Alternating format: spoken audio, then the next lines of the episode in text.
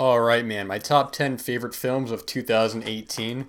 Uh, if you want to skip the introduction and the rules, you can go ahead and look at the timestamps posted below, whether you're listening on YouTube or Spotify. I'm going to go over the introduction briefly in case this is anyone's first time listening to one of these list videos that I've made. Uh, just going over what qualifies for the films and um, what will go into the rankings, man. So, uh, what this is is that every four months I randomize a year from 1930 to the previous year, which this being November 2022, uh, it'll go up to 2021, and then next year it'll go to 2022. And uh, that randomized year, I give myself four months to watch as much as I can from that year, primarily hitting a lot of the big heavy hitters, uh, a lot of the winners of that year at the Oscars, at the Palme d'Or, as well as a handful of whatever I can just get my hands on, you know. And then after those four months, just do a top 10 favorite of that year, along with an overall ranking at the end of the list. Um, the previous years have included 1998, 1958, and 1956. So the next top 10 video will come in March of 2023. Um, the film for a film to qualify, it had to have been seen publicly outside of a festival that year. So it doesn't matter if it played in one theater in Rio de Janeiro or played in 2,000 theaters across the United States. It had to have been seen publicly outside of a festival. There are many films that premiere at festivals that don't get releases until uh, the next year, and it doesn't have to be a theatrically uh, released film either. As long as it was released, whether it be on a streaming service or theatrically or straight to video it doesn't matter as long as anyone could see it in that year to qualify. Uh, it seems like every list there's a couple films that keep popping up that don't that do not qualify. Uh, the one film that I kept seeing pop up on lists was You Were Never Really Here, which is listed as 2018, but it actually wasn't released theatrically until 2019, so it will not qualify as well as feature films only. And for it to be a feature film, it has to be at least an hour. Is kind of where I've, I've had it. So at uh, on the last top ten, uh, the Red Balloon was one that would have made my top ten of 1956, but that is a half-hour short film, so it will not qualify for the sake of this solely being a feature film. Um, but uh, when I say feature film, that, that, that's what I mean about now, where It can even be like a TV movie if, if, if so need be, which I haven't had that issue yet. Um, but that's all that really matters here. And then at the end of the, like I said, at the end of the list, gonna go through uh, all just just quick rankings of all the films. Um, and another important thing to realize is that this is not a definitive list. I'm aware that I will see films later on that would have made a list of a video of a made a video of a list that I already I already did. So like I said, I'm gonna I'm sure down the line I'm gonna see another film from 1998 that I would have put in my top 10. This is by no means meant to be a comprehensive seeing every single thing from that year. Um, this is just something fun to uh, watch and rewatch a lot of titles that uh, I, I, wanted to get to. Um, this is just just for fun. This is by no means a, a uh, uh, an objective ranking. I've, I've said before I don't believe in objectivity in art. This is solely just um, subjective. What I feel are uh, my favorite films because ultimately you really can't uh, you can't uh, uh, put art like this side by side. I mean, I look at my top 10 right here, and I have uh, very many different kinds of films here that uh, all have their strengths above one another in their own way. Um, the entire list as well. There are critically acclaimed films that uh, might be a bit lower, and there are not as critically acclaimed films that be a bit higher. It's all subjective, it's all for fun. I wouldn't take it too seriously. This is just a way to uh, turn people on to some films they may not be aware about, or uh, films you were familiar with that you hadn't seen yet, or just for a fun list man. This is all for fun, and I wouldn't take it too seriously, man. But that's all I gotta say. So without further ado, man, let's just get right into it with number 10. At number 10 is a documentary. There are plenty of war documentaries, but I've never seen one truly like this, man. From Peter Jackson, this is They Shall Not Grow Old. At any given moment, we can expect to be shelled. And you've got very little protection against that. And then you'd hear a mild pop as the gun fired five miles away. And in the five or six seconds it took them to count, you can pass through quite a number of psychological changes.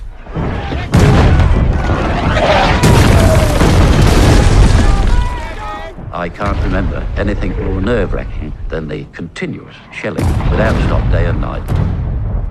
Well, we were always told that you never heard the shell that hit you because most of them traveled faster than sound. You could literally feel your heart pounding against the ground. The emotional strain was absolutely terrific. Although a shell might burst 50 yards away, you, might find a fragment of jagged iron, nearly red hot and weighing half a pound, arriving in your trench. So this was a second time watch for me. I had originally seen this film theatrically back in either 2018 or, you know what, it was actually at the end of 2018 because I remember this was a Fathom Events um, film that had done so well. They actually gave it a full theatrical run, at least for the most part. I don't know if this was a totally wide release, but I noticed that my uh, cinema that had shown it had been given a full week long slot for it, multiple showtimes a day. Because when I saw this film, man, I should also mention I saw this in 3D I mean, the audience, man, it was damn near sold out. It was a very, uh, it was just really great to watch it with an audience, man, because seeing this film theatrically, I think if you had the opportunity to, uh, it was truly remarkable, man. Because to, to watch the trailer was one thing, but to see this film when it makes that turn, I mean, geez Louise, man, it truly makes the hairs on your arms stand. It's the power of visual art, man. Uh, what this film is, is you have Peter Jackson, who originally was given a task of, um, uh, now I'm going to get some of this information incorrect, so I do apologize. But essentially, he was given a bunch of archival footage from I think a World War One museum that uh, uh, they were they asked him to do something with the footage, and so what he did is that he painstakingly went through and not only um, put uh, uh, recolor you know colorize the footage, which we've seen before, but he went just the next ten steps and you know he uh, he fixed the frame rate on this. So you know you watch a lot of old film footage and everything looks fast. You know that's just that's how films were shot back then. But he fixed the frame rate so it looks as good as can be. Um, he added sound at certain times or uh, he added sound to um, because the film is primarily narrated. Um, but he, uh, you know, the one shame about this is that uh, so I had I rewatched the streaming man, and, and when I saw this film theatrically, there was about a 30 minute uh, documentary afterwards about how they actually went about to make the film and, and how they were able to reconstruct the footage, and as well as getting in. Um, they looked up the guns that were used, and they they they found those guns and shot them off, and and they had uh, mouth translators, you know, guys who can like or lip lip readers, and they found what they were saying because there was even one part of this film, man, where I think there was one piece of footage where they didn't, for a while, they didn't know what this one person was saying, and they eventually got this translator to crack the code, and it's just an exhaustive, man. It's, it's going beyond the realm of just simply, uh, you know, colorizing it, which would have been phenomenal as is, but you look at a guy like Peter Jackson, and, and regardless of what you think about some of his films, you know, I love some of his films and I don't love some others, um, you can see all the way from bad taste to even something like his 2005 King Kong, which admittedly I wasn't a fan of, but you look at the, um, you know, he goes through the effort to uh, redo the uh, Lost Spider scene, man, for uh, the. Um, the Warner Brothers re-released Blu-ray of the original King Kong because I think he did it around that time and he's a guy who is who truly loves filmmaking man and, and you know I know he got kind of um, uh, known for all the Lord of the Rings films and then you know those are fine films and all but you look at even something recently like uh, I didn't watch it but I you know all the people were talking about the Beatles Get Back and restoring all that footage and stuff. He's a guy who just truly loves filmmaking and gave us such just such an incredible film here. Uh, the film I mean when the way you watch it man it's, it's it's incredible because you have that jump about 30 minutes in or so uh, when the film does that pan into the footage and it, it looks and it's uh, it, it, the the frame rate is fixed. It, there's color there. I mean, it is just as beautiful as can be. And on that would have been fine as is, but the way the film goes along is that you have these different, um, you know, you have different narrators going through talking about. It's not a, it's not quite as grim as you would expect it to be. We all know the horrors of war, and the film definitely doesn't shy away from that. You know, there is a lot of dead bodies in the film, especially colorized. It shows truly the brutality of uh, wartime, and just they they uh, uh, show just these young men who just got brutalized, man. It just just senseless, I mean, senselessly, man. It's war, man. It's war is just senseless, but they show it here and um, under the best possible conditions with a lot of these soldiers who a lot of them came back and a lot of them didn't. But the ones who went there, you know, telling their stories, telling about the ups and the downs and how some would do it again, others weren't. You know, it's a very, it's not one way or another. It's not a propaganda film and it's not an anti-war film. It's just the footage, spo- uh, uh, uh, um, the footage uh, uh, narrated by those who were involved with it. Uh, and at the end of the film, it has a remembrance of Peter Jackson's grandfather who uh, who um, fought in World War One. I. I mean, it's pretty incredible, man. You watch the film, and you know, as it's going along, you forget that you're watching footage that at this point is hundred years old. I mean, practically hundred years old. I don't know when exactly World War One started. I think 1914, to my knowledge. I might be wrong about that, but essentially, you're watching footage from the 1910s, and you forget all about it. It's it's, it's just crazy. You watch it how much has changed and how much hasn't. And uh, as well as in the documentary that I mentioned after the 30 minute documentary, they even revisit some of the, the locations that were used uh, uh, during World War One, and they show like one of the one of the trench areas and how it is now. It's like it's in like a giant field and stuff. It's, it's incredible, man, and it's important that you know we, we look at this footage and we can look at what has changed and what hasn't changed, man. I mean, it's still senseless wars, man. It's it's not a political film. It's just showing how it was was and and the brutality of it, man. It, it, and you know what the great thing as well, man, is that it doesn't overstay its welcome, man. It's a it's a brisk hour forty, man, and it flies by. There's because you have uh, uh, prologue and epilogue of this black and white footage of boys going to war and the boys coming home, as well as all the color footage as well, and it just seals itself up so nice. When this was over, I was just astonished. I was like, well, I've been watching this for an hour and a half. I mean, an hour forty minutes, man.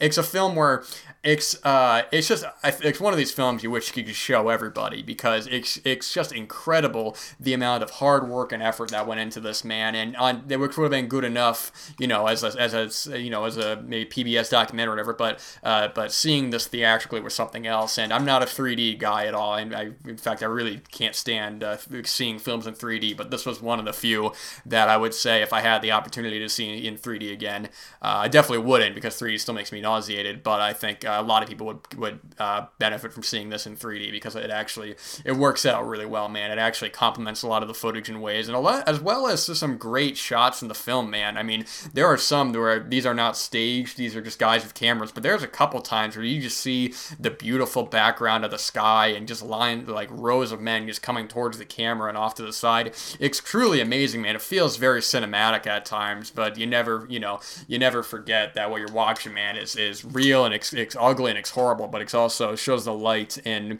uh, in a horrible situation like this. And it's not a downbeat film. I definitely don't want to give that impression, but it's the light, whatever light there could be at the end of the tunnel. That is a, a senseless war like this, man. Uh, an incredible film, man. Truly one that I remember got a lot of talk when it came out, but has been kind of uh, less talked about since. And especially with Peter Jackson uh, being such a, a big filmmaker who is known to make these kind of big spectacles, these really uh, uh, big, epic, kind of long films. Like seeing a film like this after I pretty much lost all interest after those uh, Hobbit films. Um, and I know about the production on those films. I'm not saying that's his or anything like that, but I'm just saying more so. I, I he, he's a guy who um, uh, just when he when he puts out something like this, or from what I hear, the, the Beatles get back, you really you really see how much of a true artist this guy is, and how he really hasn't lost it. He's just gone different ways, man. So uh, this one I watched, I rewatched on HBO Max. So if you're interested, check it out there. Incredible film. At number ten, it is They Shall Not Grow Old. All right, man. At number nine is a film that, on a rewatch, my opinion had significantly gone up from my initial viewing. That is Leave No Trace. Sorry for making you worry about me. If we had a phone, I could have called you. Always been able to communicate without all that.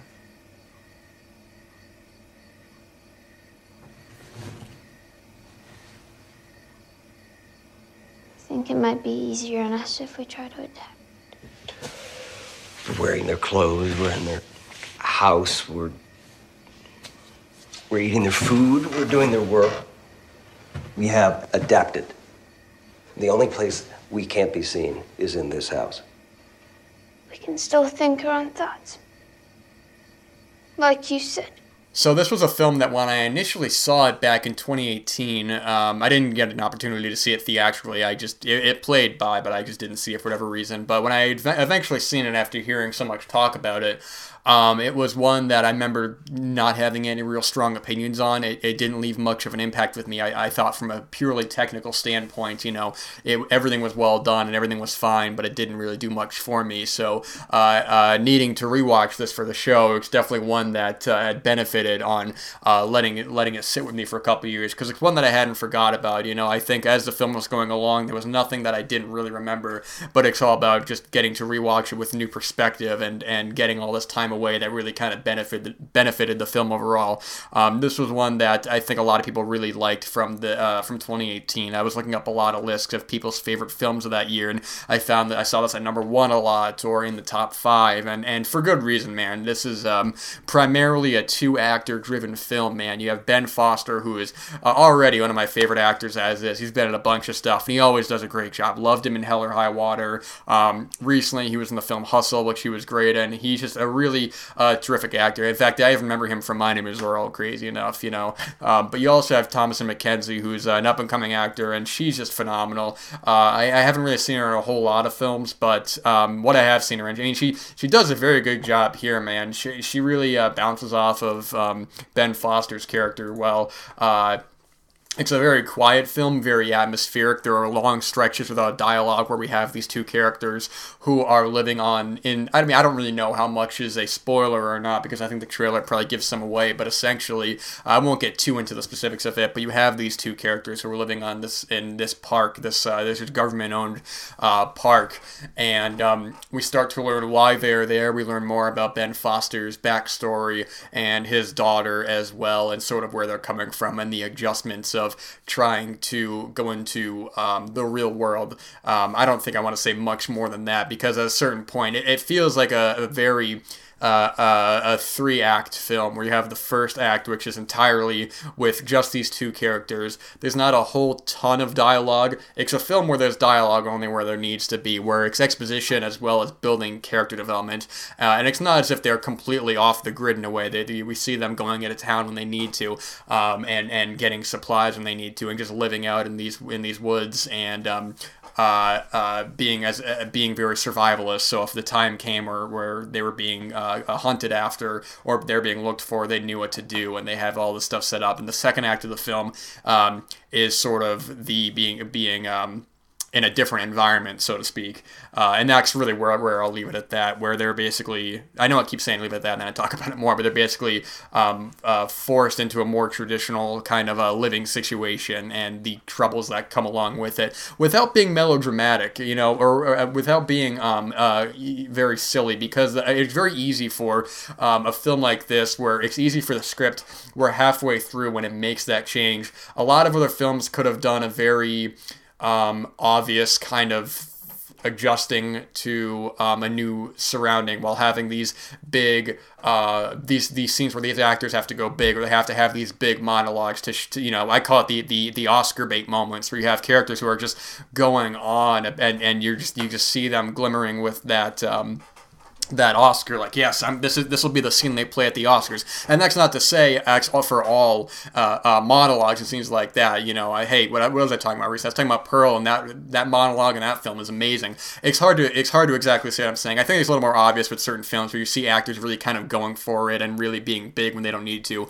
Uh, what I love about Ben Foster's performance in the film and why his performance is so memorable is that he's an actor as well as specifically a character in this situation who says so much with his face because we we learn enough enough about his backstory and where he's coming from and sort of what he has to live with uh, mentally that he doesn't need to flat out say it. And while there are times where the film does hint at it more overtly, there are a lot of times where you just see the expression on his face of confusion or sadness or or having regrets or uh, not having to. Um, uh, uh, verbalize it to the audience, as well as it'd be easy for Thomasin McKenzie's character Tom to um, to be a force to get that exposition out. But the script is a lot smarter than that. This is written and directed by Deborah Granik, who uh, this was the only film I've seen of hers. But I remember when she got a lot of talk back in 2010 uh, with the film Winter's Bone, which was I think one of the first Jennifer Lawrence films to really get her uh, public recognition in terms of a new actor on the scene. Uh, she also did a film in 20 2004 called Down to the Bone, which sounds familiar, but I don't think I have seen it it. And she did a documentary in 2014 as well, Stray Dog, which I am not um, familiar with, uh, but it sounds pretty interesting. A contemplative portrait of Ron Stray Dog, Hall, biker, Vietnam vet, and lover of small dogs. And there's a cute cute kitten right here, man. That's that's adorable, man. I might have to actually check this film out. You win me over with kittens, Deborah Granik. But this film it's just so great because I think what initially a big, uh, not exactly a big problem, but in, but um, I said before this is divided kind of into into three acts. It's really more divided into two halves to to be more specific. Um, whereas in the second half, which I won't talk about, the second half is another um, change. Whereas you have these, um, you have a, a different situation that I think when I first saw it, my initial reaction, I think, I don't want to say I felt aimless because I can't speak for how I was, how I thought in 2018. Um, but I remember it being a bit of a drop. And while I do think that the first half of this is stronger, and there is a little bit of a lull in the middle, which isn't a detriment to the film, I'm going to say something that that'll complement that. But I think where the film goes to at the at probably the last half hour, I think is the real heart of the film and is a real, uh, it really sums up the relationship between these two characters and what they're going through. I mean, something happens at the very end of this film. It's just a character that does something that references uh, something earlier in the film that, I mean, I found myself tearing up at that point. It's just a beautiful way to, it's a very uh, a beautiful final act of this film. Enhanced by, like I said, these two great performances. I think of Ben Foster and Thomasin McKenzie weren't terrific actors as is. I don't think the film would have worked nearly as well on top of Deborah Granik's direction of knowing when to include dialogue, knowing when to take in the atmosphere, the contrast between the greeneries of the woods to a more kind of flat and uh, uh, um, more general kind of um, uh, living situation. She, she does that very well, man. And uh, this was the this was the last film that she did, and I'm, I'm very curious about what she ends up doing next because I thought her direction on this film was absolutely fantastic, man. And it's, like I said, it's never it never gets melodramatic. It never gets comical in a way where you could see a film that's trying to get Oscars make the point of this film very obvious. It'd be so easy to do that and make such a forgettable, uh, be it probably still good film, but the the the acting, the writing, and directing acting is so much smarter than that, and that's what enhances this to the next level of being one of the year's best. Really love this film, man. And the thing is, this is kind of why I love doing these lists because I allow uh, it allows me to uh, uh, get new perspectives on films that I, whether or not it increases or decreases opinions, I do think it is very important to rewatch films, especially now. I know you have people like Pauline Kael you know, were very adamant about not rewatching films, and you can't really compare that situation to now, whereas she was going to the cinema. You know, she was she she her situation was way different than now, where you had to actually go to the cinema, go and do this. But um, there are just plenty of films that you just you really need fresh eyes on and, whether whether you know how you feel five minutes five days or five years later man you you you good art stays with you in a way that makes you reevaluate what your uh, opinion on it was. So uh, i think a lot of people know about this one. A lot of people have probably seen it but in case you haven't um, i think this film is available on amazon to my knowledge. I'm not sure. But either way uh, really great film. That actually leave no trace at number nine from one of my very favorite filmmakers, Lars von Trier's The House That Jack Built. I've never yelled at you before, Al, but I'm about to now. What does that look like to you? What does that say there? Uh, 30 on 6. 30 odd 6, that's correct. Yeah. It also says Full Metal Jacket. When I look inside, get me a goddamn box out. And this time, Make sure it's got full metal jacket bullets in it. Is it too much to fucking ask that the contents of the box match what's written on the label? I can, I can see that. Uh, you're right. The label doesn't quite match the uh, c- contents. But what, what? That's correct. Yeah, but what, the thing is, is what I can't see is that the the the box was bought here in the shop. I, well, I buy all my shit here. I have for 20 years. I'm in here almost every other week. What's wrong with you, Al? I'm sorry, I need to see a receipt. Receipt? Yeah. Well, I don't have a fucking receipt. I don't ever recall getting a receipt here. Now I'm in a fucking hurry. Let me buy a new box. But this time, make sure it contains full metal jacket bullets. All right, this was my third time watching this film, man. It's, it's, do you guys remember when this film came out and had that uh, controversy with the MPAA? Yeah, man. Lars von Trier can't put out a film with some controversy, whether it be from audiences or from the MPAA or one thing or another, man. It was wild, man. Uh, I saw this film actually theatrically as part of a one night thing that was unrated because I think the film had originally gone in NC 17 for violence. And, um, afterwards the MPAA said they didn't license uh, they weren't they didn't allow the film to be that way before uh, so before some other thing I don't remember. Um, so the film that came out on streaming was an edited version until uh, it got released overseas first which I imported that Blu-ray and then it got a Shout Factory Blu-ray which has the full uncut version of all two and a half hours of that house that Jack built. Um, and I don't even think the cuts were that major. I think it was just a couple seconds of gore. Um, I mean, specifically in one scene, if you've seen the film, um, that was a big contention for the, uh, I guess actually two scenes in the film. But uh, either way, yeah, man, Lars von Trier, he's no no stranger to controversy. People who people see his films, they're shocked, they're repulsed. They go to Cannes and they walk out. I think this film actually had walkouts too. Yeah, I see it right here, man. This film had its world premiere at Cannes Film Festival on May 14th, 2018. It was reported that more than a half than a hundred audience members, including some critics, walked out during the premiere, though a six-minute standing ovation followed the screening. Uh, some of the upset audience members continued to condemn the film on social media for its extreme violence and nihilistic tone. Now, that last line is actually interesting because while the film is very violent and very gruesome and upsetting, I think at its core, and this is gonna be crazy, you gotta bear with me for you gotta bear with me, guys. Oh, you holding on? You're holding on to something? That's right. I'm not joking around. Hold on to something. All right, you're not holding on to something. I'm gonna say it anyways. The film at its core is a pitch black comedy. It really is, man. And this last viewing was more obvious. It's a crime film. It's a horrific film. I don't think it's quite a horror film. I look at it more as more a uh, a character uh, study of a psychopath who uh, keeps getting away with these horrific crimes and in varying. I mean, right from the, the film is broken up into five segments where you have uh, different moments in the serial killer's life. Uh, the serial killer Jack, played by Matt Dillon, who is having a long conversation with the late great Bruno Ganz, uh, and he's going through um, some of his kills that he's gone through in his life, as well as his philosophy on a number of different things. If you've seen any Lars von Trier films, gets very philosophical, and uh, this has a lot of relation actually to Nymphomaniac and the narration, and where you have two characters basically um, um, talking about the film, and uh, it takes breaks into uh, characters uh, theorizing about different things. Some things, you know, I, I, I understand. Some things I don't. It's, it's, and at times as well, it feels almost like a, uh, a Lars von Trier commenting on his own films as well. It's,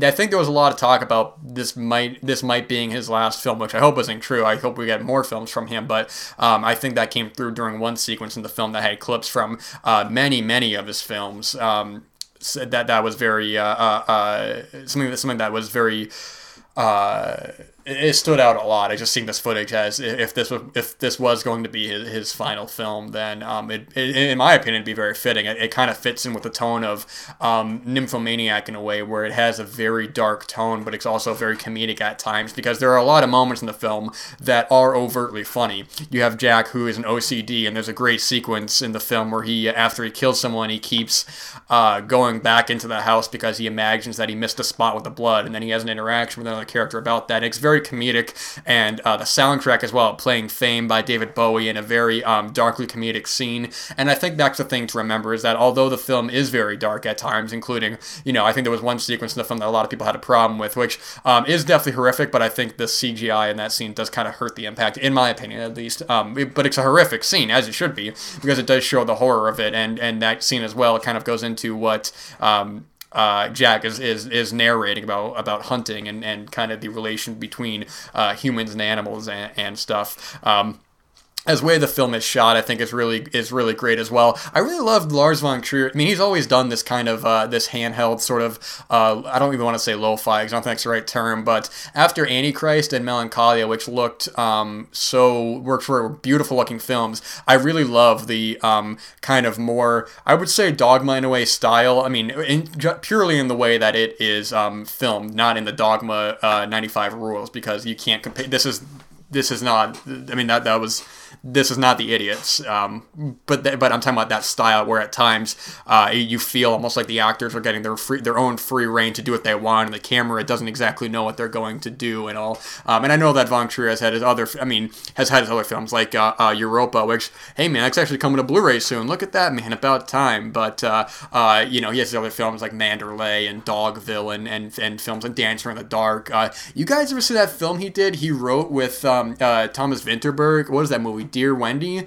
Uh, man, what a really good film that is that no one talks about, man. That's a solid film. Give that one a watch if you haven't actually seen it.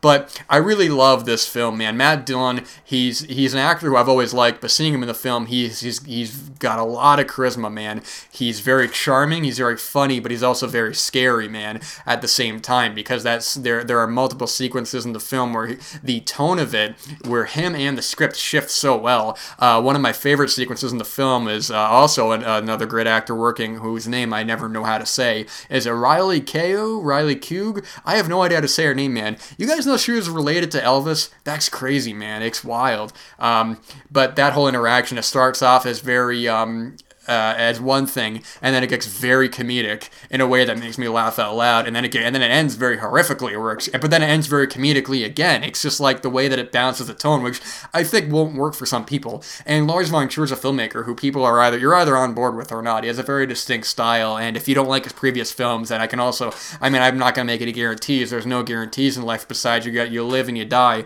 Uh, but you you're probably not gonna be big into this film. So if you've seen specifically more of his recent films, his post kind of rehab films that he's made since his um, his depression trilogy of Antichrist, Melancholia, and Nymphomaniac one and two. Um, Although you definitely shouldn't skip out on his previous films as well. I think I've seen all of his films except for about two or three, and uh, I think I like or love all of them. Even Manderley, which is probably my least favorite, I think is has actually some very interesting uh, uh, moments in the film, and that kind of goes into uh, on top of it being a, a, very handheld style of directing. I really like how that film is framed, um, um, of it being something like a play.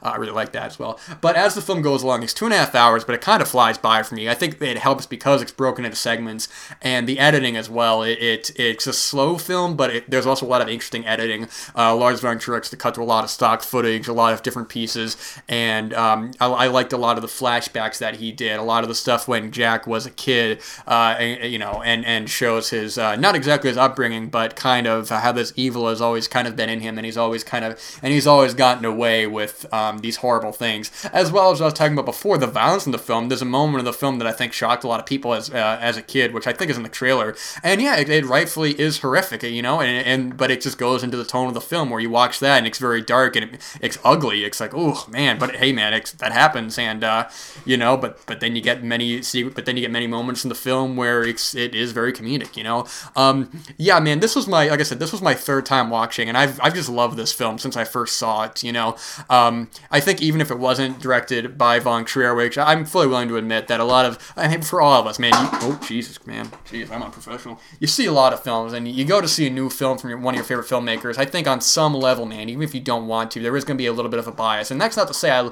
you know, I love all of Von Trier's films. I was just saying Manderley, I'm not really the biggest fan of that film and all that, but it's still interesting. Um, but what this film does, the different stories, um, the different characters that come in and out. Jeremy Davies has a small part in it, and he's really great in the film. Uh, Uma Thurman plays a very obnoxious character in, in uh, one of the beginning sequences of the film in a very comedic scene where she just keeps uh, uh poking him and just saying, "Oh, I bet you're a serial killer. You know, you're gonna have to kill me and this and that. Uh, uh, not exactly verbatim, but you got what I'm saying. She was like, "Oh, that was a bad idea. I shouldn't have gotten this car with you. You don't really look, you you know, you look like a serial killer, but I don't know." Uh, it's very funny like that not not gonna be for everybody. I, I totally get that, but I just I completely love this film, and uh, it, it's just one that uh, has on my third watch.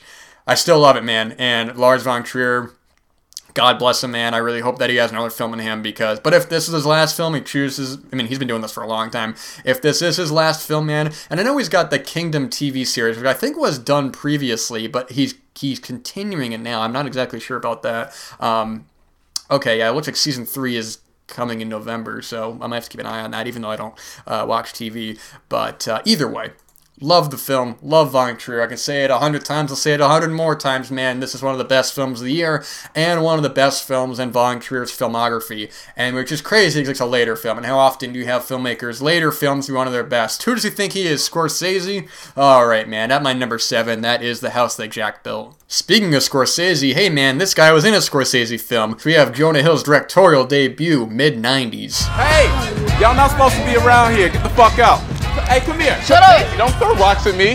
Fuck you.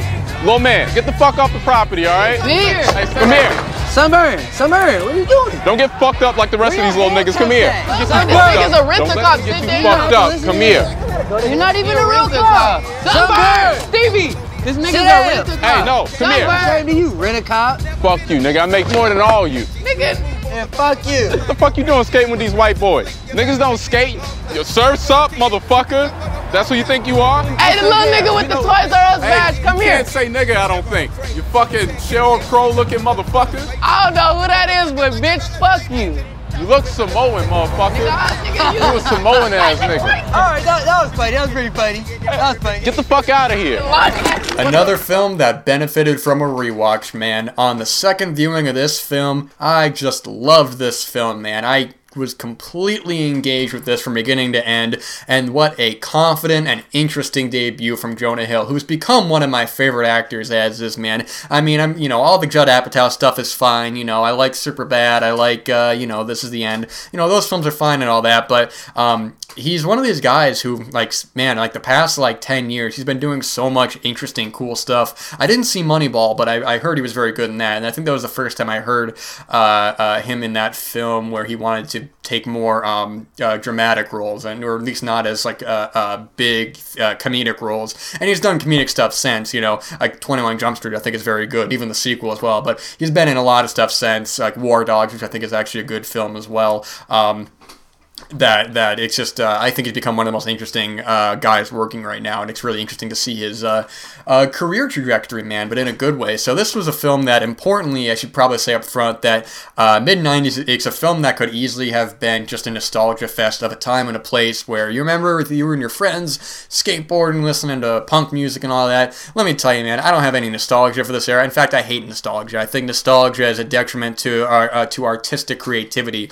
You know, I was this was not my scene when I was uh, in the 90s. I, I you know, or early 2000s, I should say. I tried to skateboard once and I fell and I said, never again, man. I, that is not for me. I can't skateboard. So I got to go into this thing. I don't have any kind of uh, emotional stake in this period of time or these kinds of people. You know, I didn't know people like this.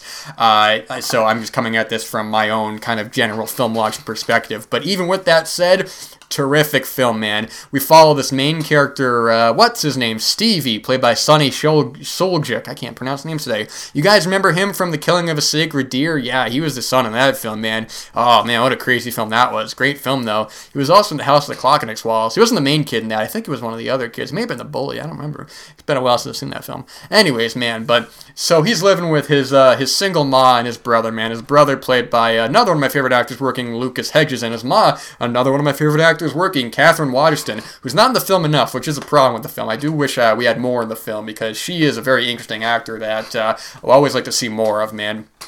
Uh, but he, they're both great in the film. But he's living with his brother, man, and his brother is really awful to him, man. I mean, he beats him up viciously, man. Just gives him bruises, you know, gives you know, makes him bleed and stuff. I mean, he's just a kid who doesn't really have any real friends. He's just kind of hanging around, tries to be good, but you know, general kind of uh, kid behavior stuff. He like does things that he shouldn't, man, and then he just he just eventually gets involved with a crowd of skater kids, man. And the kids are are you know what what what's so great about the film is you know they're jerks, but they're like realistic jerks, you know, where they're obnoxious. They're they're kids, man. They're teens, where they do they do stupid things, they say stupid things, they act stupidly in a way where I'm like, man, I don't, I would not hang with these kids. But it's not an off-putting way where you're like, man, I don't want to watch a whole film with this because you. Uh, I mean, it's one thing to have obnoxious characters, but if it's to the point where you just don't want to watch the film, man, because you don't want to beat those characters, then you failed right there as a writer. And thankfully, Jonah Hill did not fail as a writer because the, what he does with the film is that as he goes along, man, we start to see Stevie kind of interject interject himself with these kids and start to try to uh, find his own way growing up, man. It's really a coming of age story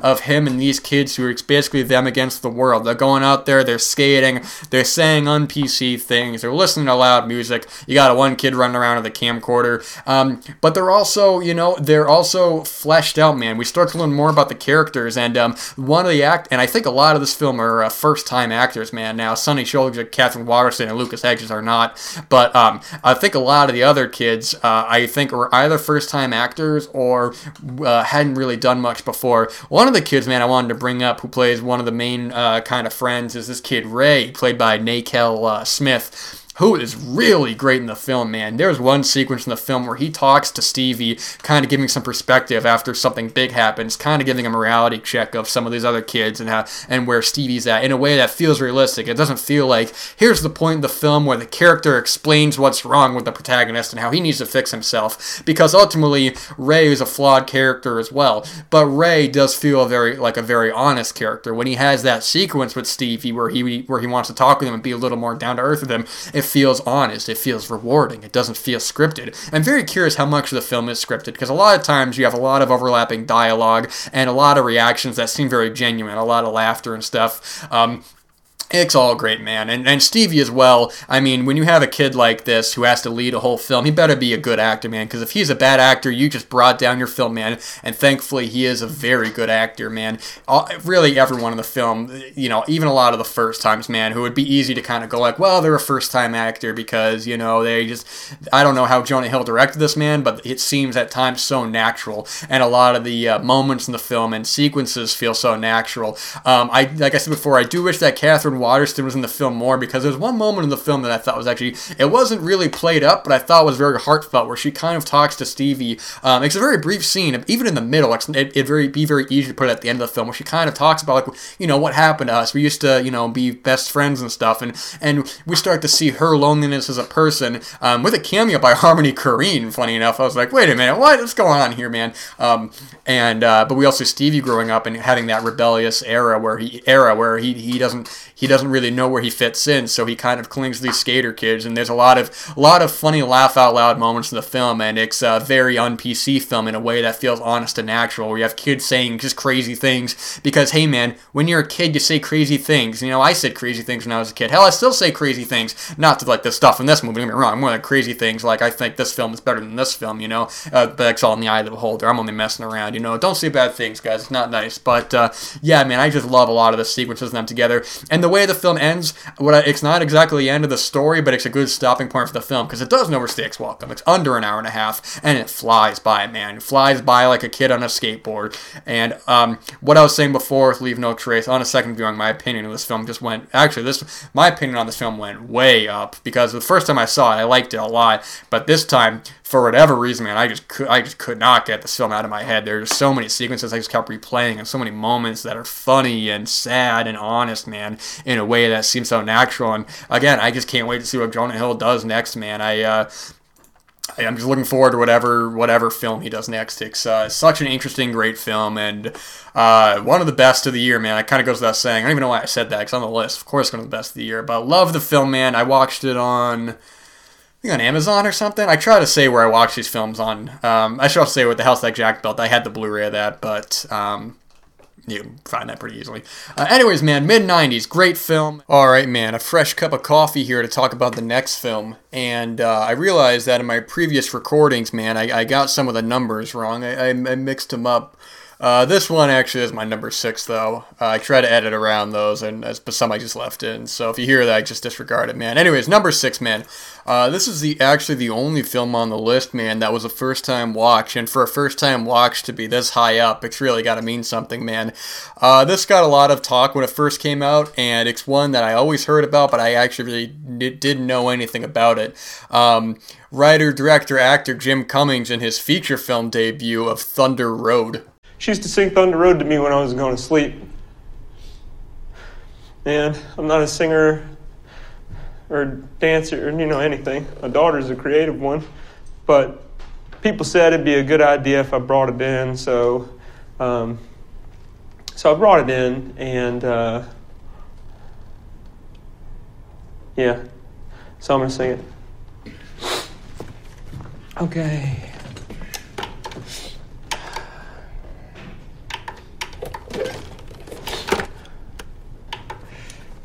I had it working this morning, I promise. Uh, come on, just fucking work. Come on, please. Sorry. Uh,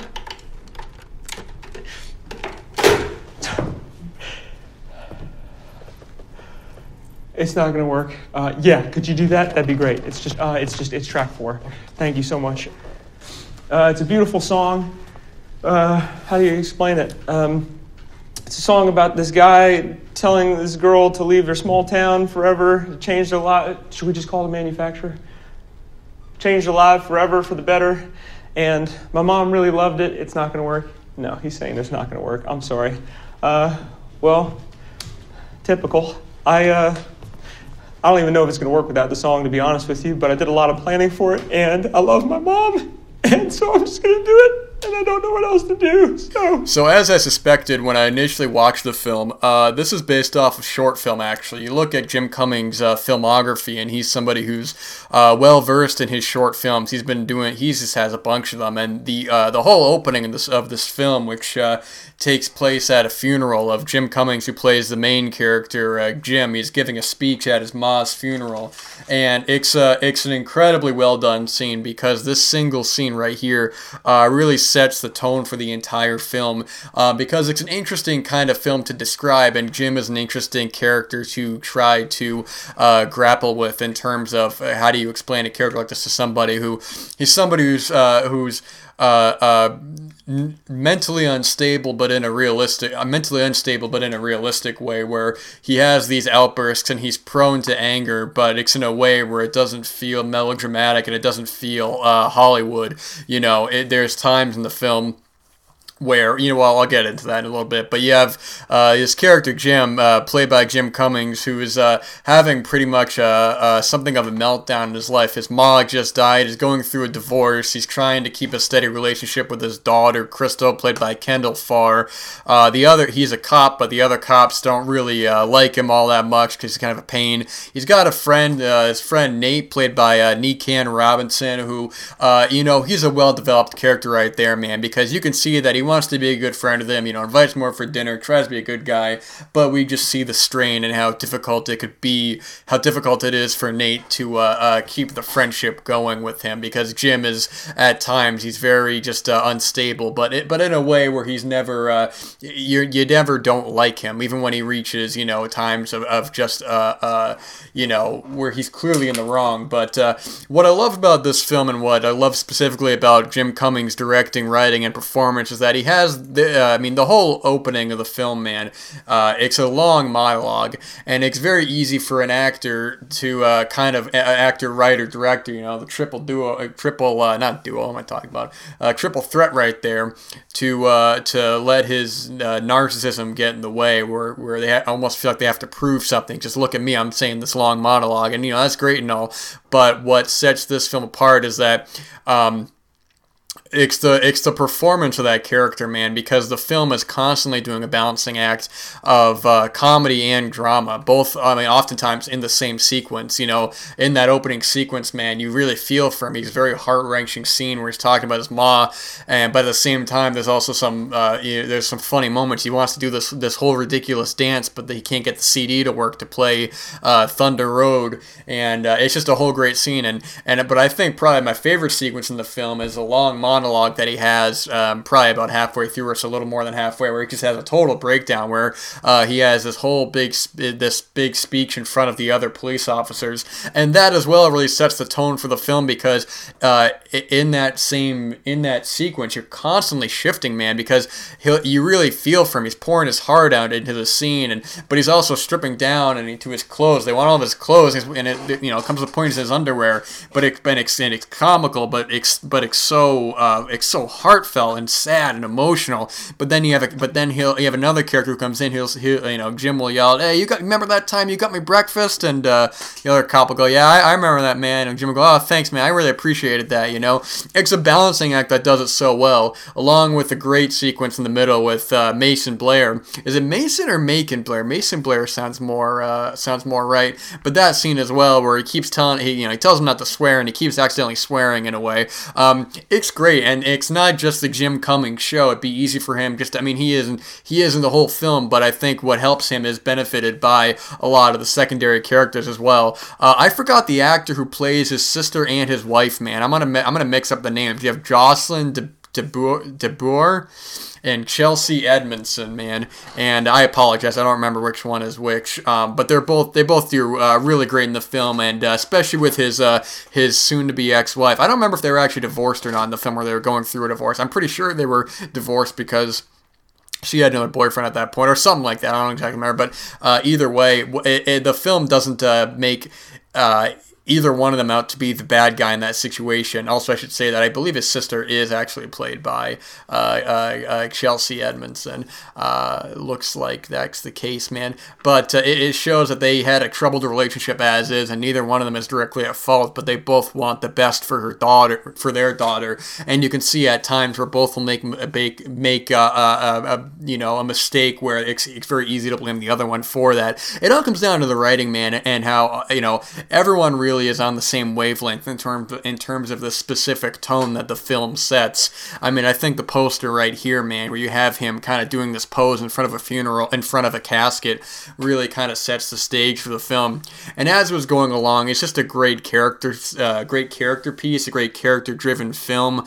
Uh, and then when you get into the third act, it's got a very bittersweet ending where it all kind of uh, it, it it wraps up in a way where it feels very honest and and real, but not downbeat. You know, it feels like the, this character who who maybe doesn't have a total transformation, but actually went through this journey on, on, on his way and has taken these experiences of the women in his life, you know, or, you know, his, his ma, his sister, his, his uh, uh, ex-wife or soon to be ex-wife and his daughter, man, and has taken that into what's going to be probably a better, a, a, better next step for him. You know, the film, uh, Jim Cummings, he just goes past all cliches and, and makes a very funny, very heartfelt and sad film that really just stuck with me, man. It's one that when I, after I watched it, it really really just made me want to see what else he's done because um, he's done two feature films since, both of which have gotten actually a good amount of talk. Uh, the Wolf of Snow Hollow and the Beta Test. Uh, is that the is that the name of it? The Wolf of Snow Hollow, man. Let me let me look up that.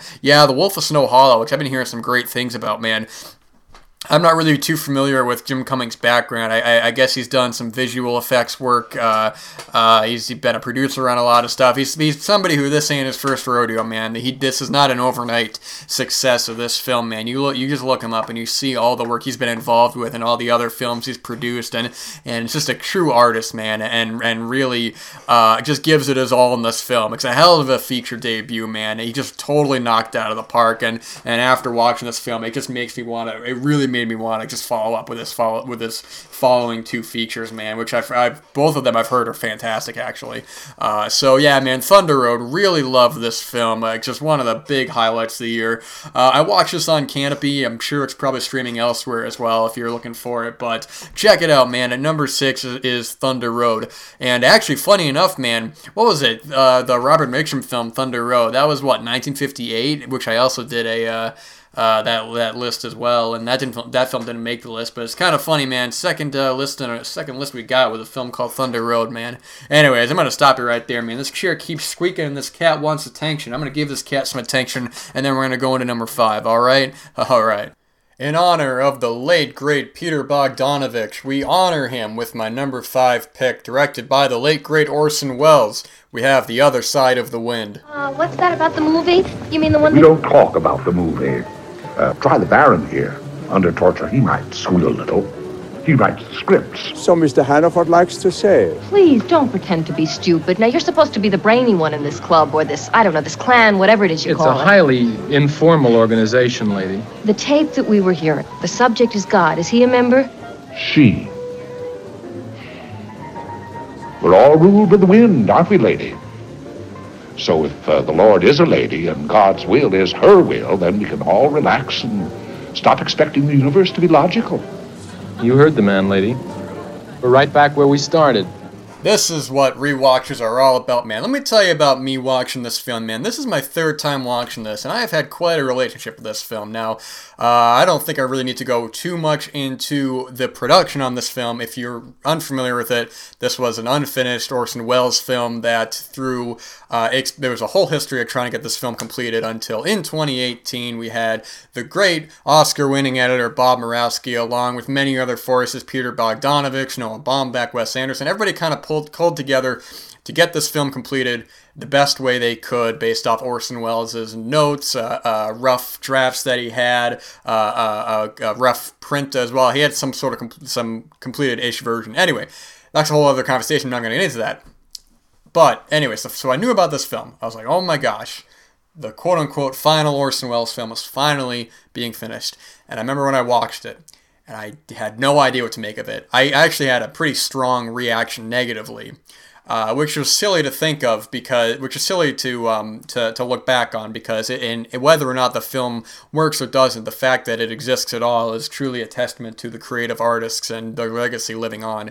And that's not to say that I was like, oh man, that was that was a waste of time. They shouldn't have done that. No, not like that at all. It was more of just I didn't really. It was so. Uh, it was definitely not what I was expecting, and so it was a film that lingered with me and sat in my mind. And I was like, all right, well, I'm gonna revisit this film. This was sometime a year or two ago, and I rewatched it, and I loved it.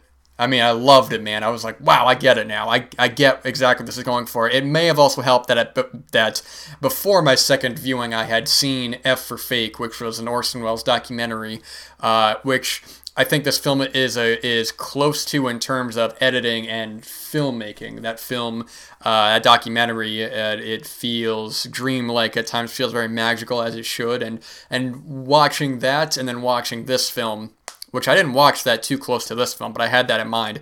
But being able to vibe with this film, seeing a lot of the humor, getting with a lot of the craziness of it, the XX, it was remarkable. So then watching it again, man, the third time I had a totally more, I had much more of an appreciation for it. I think this film is almost brilliant. I think this is one of Orson Welles' best films. Now, you got to put that asterisk, man, because we're going based off of many different. I'm not going to get into it. I also want to recommend really quick the companion documentary, which came out as well at the same time, which is also on Netflix. I didn't know. If, I don't know if I mentioned that or not. This was a Netflix film, which leads me to, leads me to a point that I said previously in one of the cozy corner cinemas. Man, that it is a criminal. It is a criminal offense. It's a crime. It's a shame. It's a sham that this is not on Blu-ray. Man, there's no physical release. This man. This should be a Criterion title. Man, come on. Uh, but anyways, man, what was I talking about before? Yeah, you got to check out that documentary, They'll Love Me When I'm Dead. Everything else I've ever done has been controlled, but I want to go further. It's a story of the last day of the director's life. The darling of Hollywood who fell out of favor. Wait a minute, that's Orson. Is it? Orson, is that you? Everybody will think it's autobiographical, but it's not. Yeah, bullshit. Orson was such a perfectionist. Action! So I think we have ourselves a confrontation. Cut. I fucked that up. Take 21. He was creating an environment where others would get sucked into it. It was this circus of scattered souls. It's Orson, it'll be something. We were totally out of reality. And he said, If anything ever happens to me, I want you to promise me you'll finish the picture. Because that documentary goes primarily into the production, into the background, into the post production, the failed um, uh, successes of trying to get this made, and overall what it kind of led me with. Uh, which uh, another documentary from 2018 that didn't make the list, but is also great, Filmworker, about uh, the, the assistant to Stanley Kubrick. But both these documentaries kind of showed the um, the true grossness of Hollywood, of how they are they are willing to throw aside these legends who have who have garnered them these studios and these executives these statuses and made them this money and have done everything for them. I mean, they talk about Orson Welles in the in the documentary how he could not get funding for for to be able to complete the film, and he would have these fundraisers, and he would and they just threw him aside, man, and sort of just like, yeah, all right, whatever, man. You know, you're old news. I mean, geez, man, it's it's it's truly sickening, man, because what we have here, and I also got to mention with Bob Murawski, this is not even his first time completing an a, a, completing a, an unfinished film. You guys ever see from Duke Mitchell that uh, that uh, Grindhouse Releasing put out, uh, Gone with the Pope? What was the original name for that? Kiss the Ring, or is that from Massacre, Massacre Mafia style? Man, I don't actually remember. But either way, that was another uncom- that was another unfinished film that uh, Bob Murawski edited. And man, God bless him, man. Bob Murawski is doing the Lord's work, man. He also won, I mentioned before, won the Oscar for The Hurt Locker. And I was watching an interview with him where he was at. Um, I don't know where this premiered at, but he was. Uh, they basically talked uh, talked about how he tried, how he uh, you know reconstructed a lot of it and stuff. Which I, I do think that the documentary, um, the other side, uh, they'll love me when I'm dead, uh, doesn't actually touch on any of Bob Murawski's editing stuff. There was actually there's a cool clip on YouTube about the um, them shipping the elements to the United States of it, and it is. It, I think that is very cool. and would have been uh, nice to include the documentary. I, I would have watched a whole other hour of the documentary just about the editing of this because I find that so fascinating. But the film here, it's it's uh, it's, it's crazy to think that.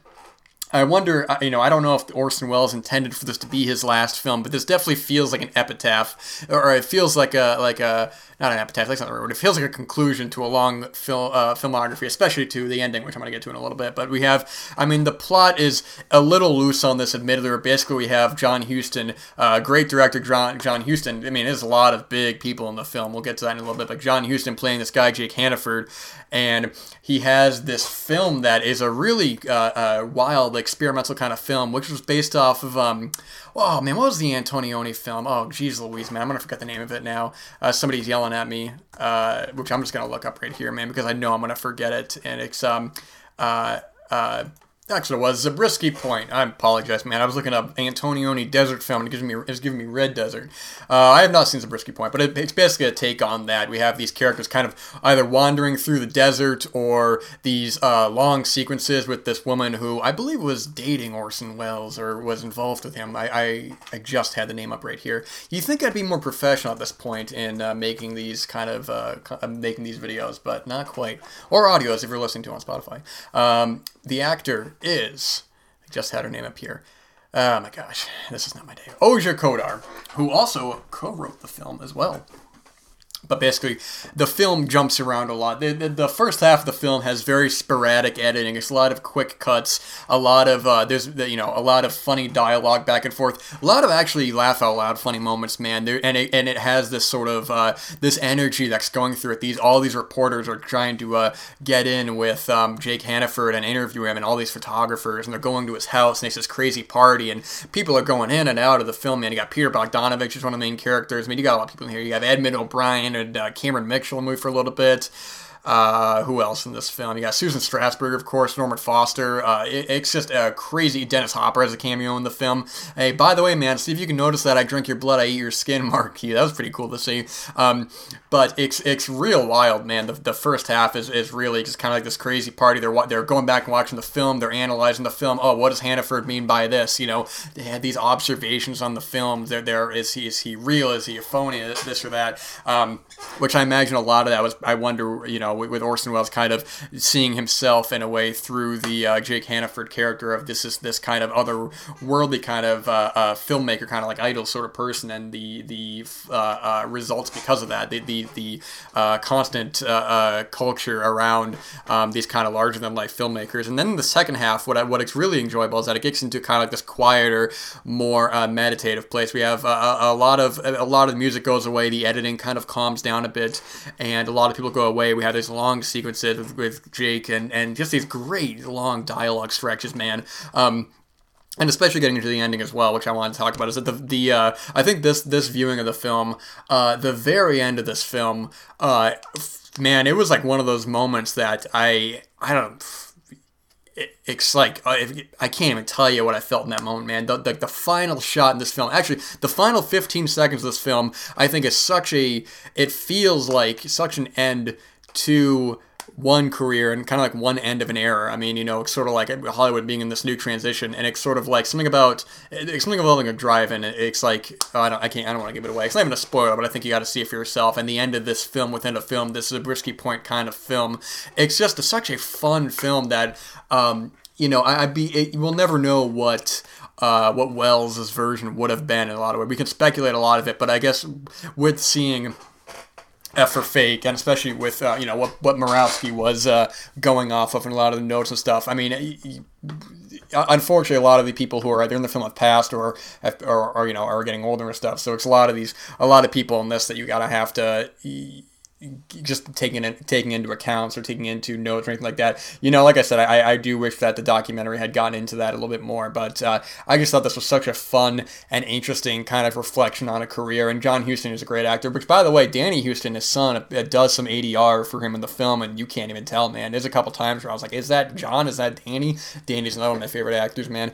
Uh, I mean, John Huston's a great filmmaker, but Danny Huston's a great actor. But uh, yeah, love this film, man. If it doesn't hit for you the first time like it did for me, uh, you know, just know getting into. I, I would say familiarize yourself with some of Orson Welles' later work, and uh, you know I found myself watching a lot of uh, interviews with uh, Orson Welles either on like Johnny Carson or uh, or um, some of them uh, Murawski at uh, at some the the film festival. anyways, man we'll get into it all day. But other side of the wind, love this film. Uh, just I'm sure if I watch it again, it's gonna go up in in uh, opinion. But uh, yeah, we really need a Blu-ray of this, man. This is kind of criminal that it's only streaming. But yeah, check it out, man. It's, it's fantastic. At number four, another film that doesn't have a Blu ray and another film from one of my favorite filmmakers. Uh, still alive, this one. We have Don't Worry, He Won't Get Far on Foot from Gus Van Sant. Hey, uh, is this Donnie? Yeah, who's this? Hey, Donnie, this is John Callahan. I'm the neon cripple from outer space. Oh, the man with the tangerine hair? Well, I always thought of my hair as electric orange.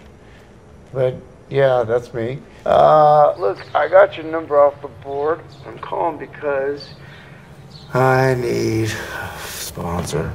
I do have a lot of piglets at the moment. What are piglets? I need a sponsor. My sponsees are piglets. That's funny. Wow. You want me to help you get sober? Well, I saw you speak, and uh, I really like what you had to say about the two pairs of pants and the one with shit. So, John, I know I just and I don't know if you're serious. Oh, Jesus Christ. Oh, I call him Chucky. What? I don't know, John Callahan. I am serious. I am serious. I, you know, sometimes I just I make jokes because I get nervous.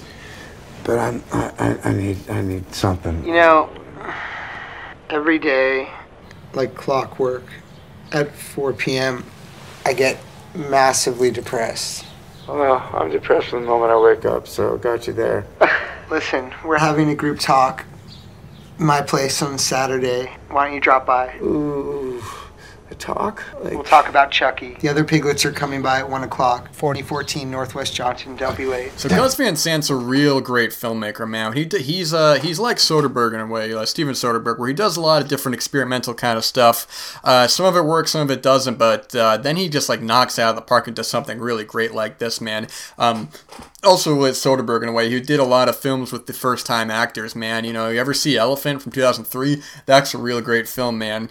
Uh, I did Paranoid Park. I like that film a lot. Uh, I didn't see Last Days, man. Who's with, uh, was that Michael Pitt in that film? And it doesn't matter. Either way, man, don't worry, he won't get far on foot. Uh, this is another streaming exclusive film. This was an Amazon film, and uh, this was based on a true story, man. You got this guy, John Callahan, played by uh, Joaquin Phoenix, who's um, kind of going back and forth in his life. He's uh, he's paralyzed, man. He's in a wheelchair. Uh, can't move. He was, and he's looking back on what led to that. He was, you know, real alcoholic. He was just going out and drinking a bunch, just you know, not doing a whole lot with his life. Um, and then eventually one night after getting uh, in a bad accident uh, caused by uh, somebody who wasn't even, even really that familiar with this guy dexter played by jack black who uh, in my opinion is, is very good in the film but is not utilized enough. Um, he, he uh, starts to reflect on his life through um, anger and forgiveness and becoming to terms with his own kind of inner demons as well as um, using his hands to make these uh, very un-pc um, controversial kind of uh, drawings and cartoons. Think of like Robert Crumb in a way. These sort of th- sort of like very you know uh, un PC, but also very um, like darkly humorous kind of stuff. And and I mentioned Jonah Hill before because I think this was the film that uh, really kind of showed me how amazing of an actor he was. And and I mean he's he's fantastic in uh, The Wolf of Wall Street. Don't get me wrong about that. But here it's something about his performance where he has such a, um, a tenderness and a generosity, but but feels very real. He's playing a hippie kind of character who runs this uh, support group with people who have different kind of uh, uh, uh illnesses or, or, or, sicknesses. Plus, we got Udo Kier, Udo Kier in the film. Oh my gosh, when he showed up, I was like, like that's that's just great, man. It's uh, never a bad time when Udo Kier shows up.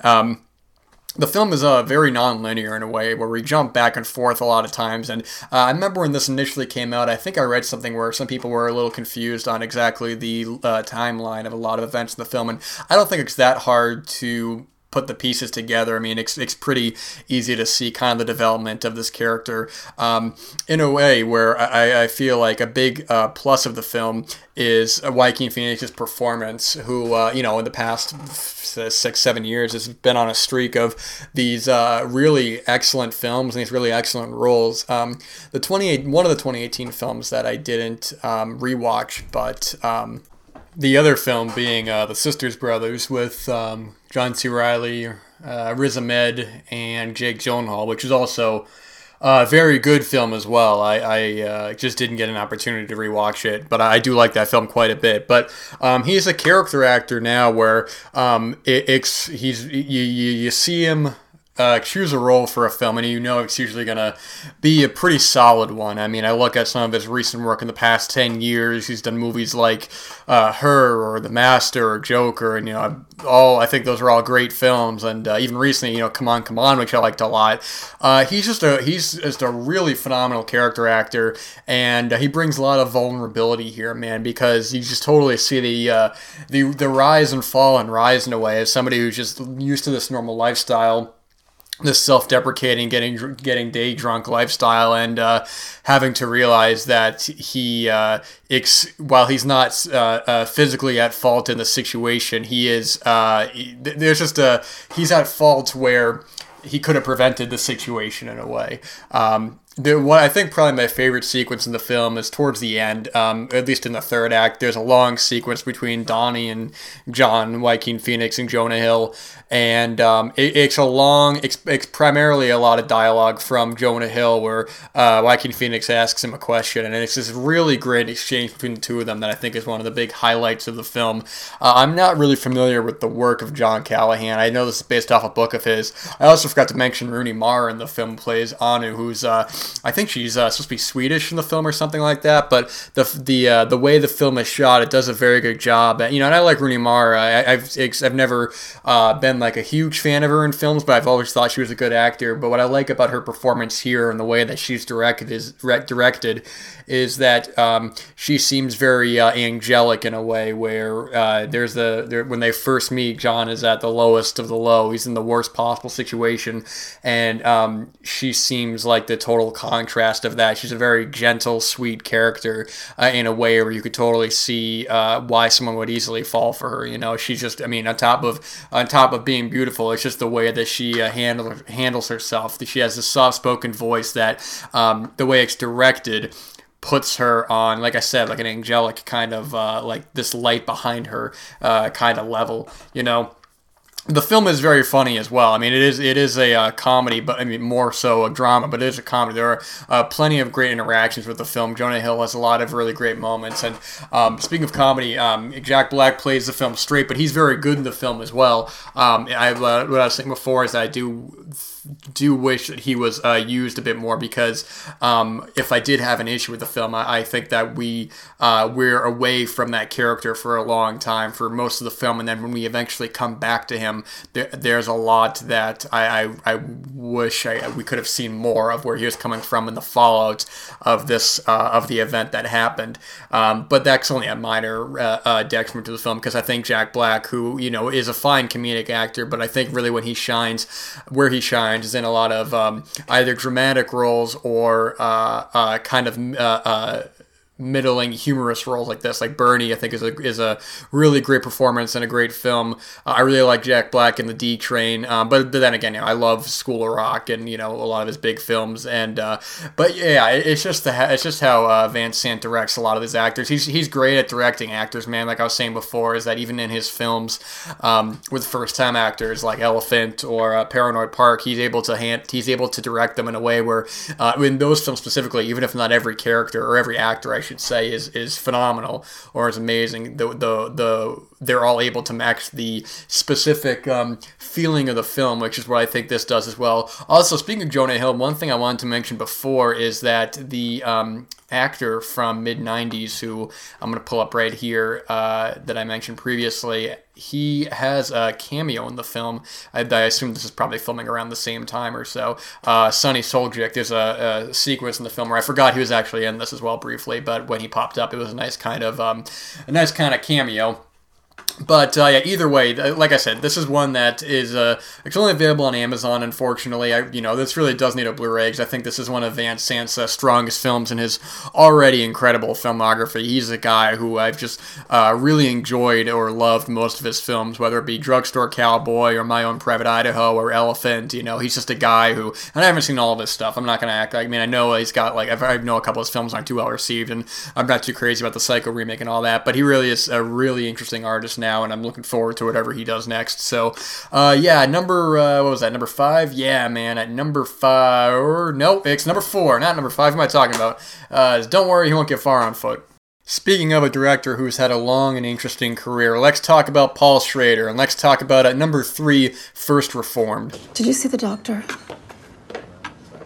Yes, I made an appointment. There was a bit of a hang up with the insurance company, but God, they make it so difficult. Yeah, well, that's what they do. Mm-hmm. You need someone to take care of you. Esther, we tried that. I'm not made for that. For what? Love? You're not made for love? My marriage was a failure. No marriage can survive the loss of a child.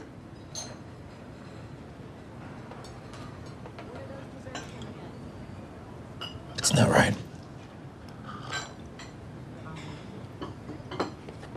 Is that what you think? That what we did together was a sin that we transgressed? No, that's not what I think. I've seen enough real sin to know the difference. It's just. Okay? Okay. I understand. I. I care about you. I want you to be happy. Well, I am happy. So First Reformed, man, this is as well my third time viewing this as well, and uh, like the other side of the wind, each time has gone up and up and up. Uh, I mean, the number. I mean, th- this film and the next two are all three that I gave a five out of five, and I think you know I've mentioned before. I think uh, star ratings or number ratings are, are not a great way to um, project to, to show a film's quality because uh, the next three films or this film and the next two films I think are all phenomenal in their own uh, uh unique way. But I just want to kind of put that out there as the the basis of how strong I think this film is. But it's a film that even on this rewatch, it, there was just so fresh with me. Um, this is just everybody at their uh, at, at, their top game, man. You have Paul Schrader, who uh, he's one of he's a director, man, and as well as I mean a writer, most famous probably a writer of Taxi Driver, but um, or the writer of Taxi Driver, I should say.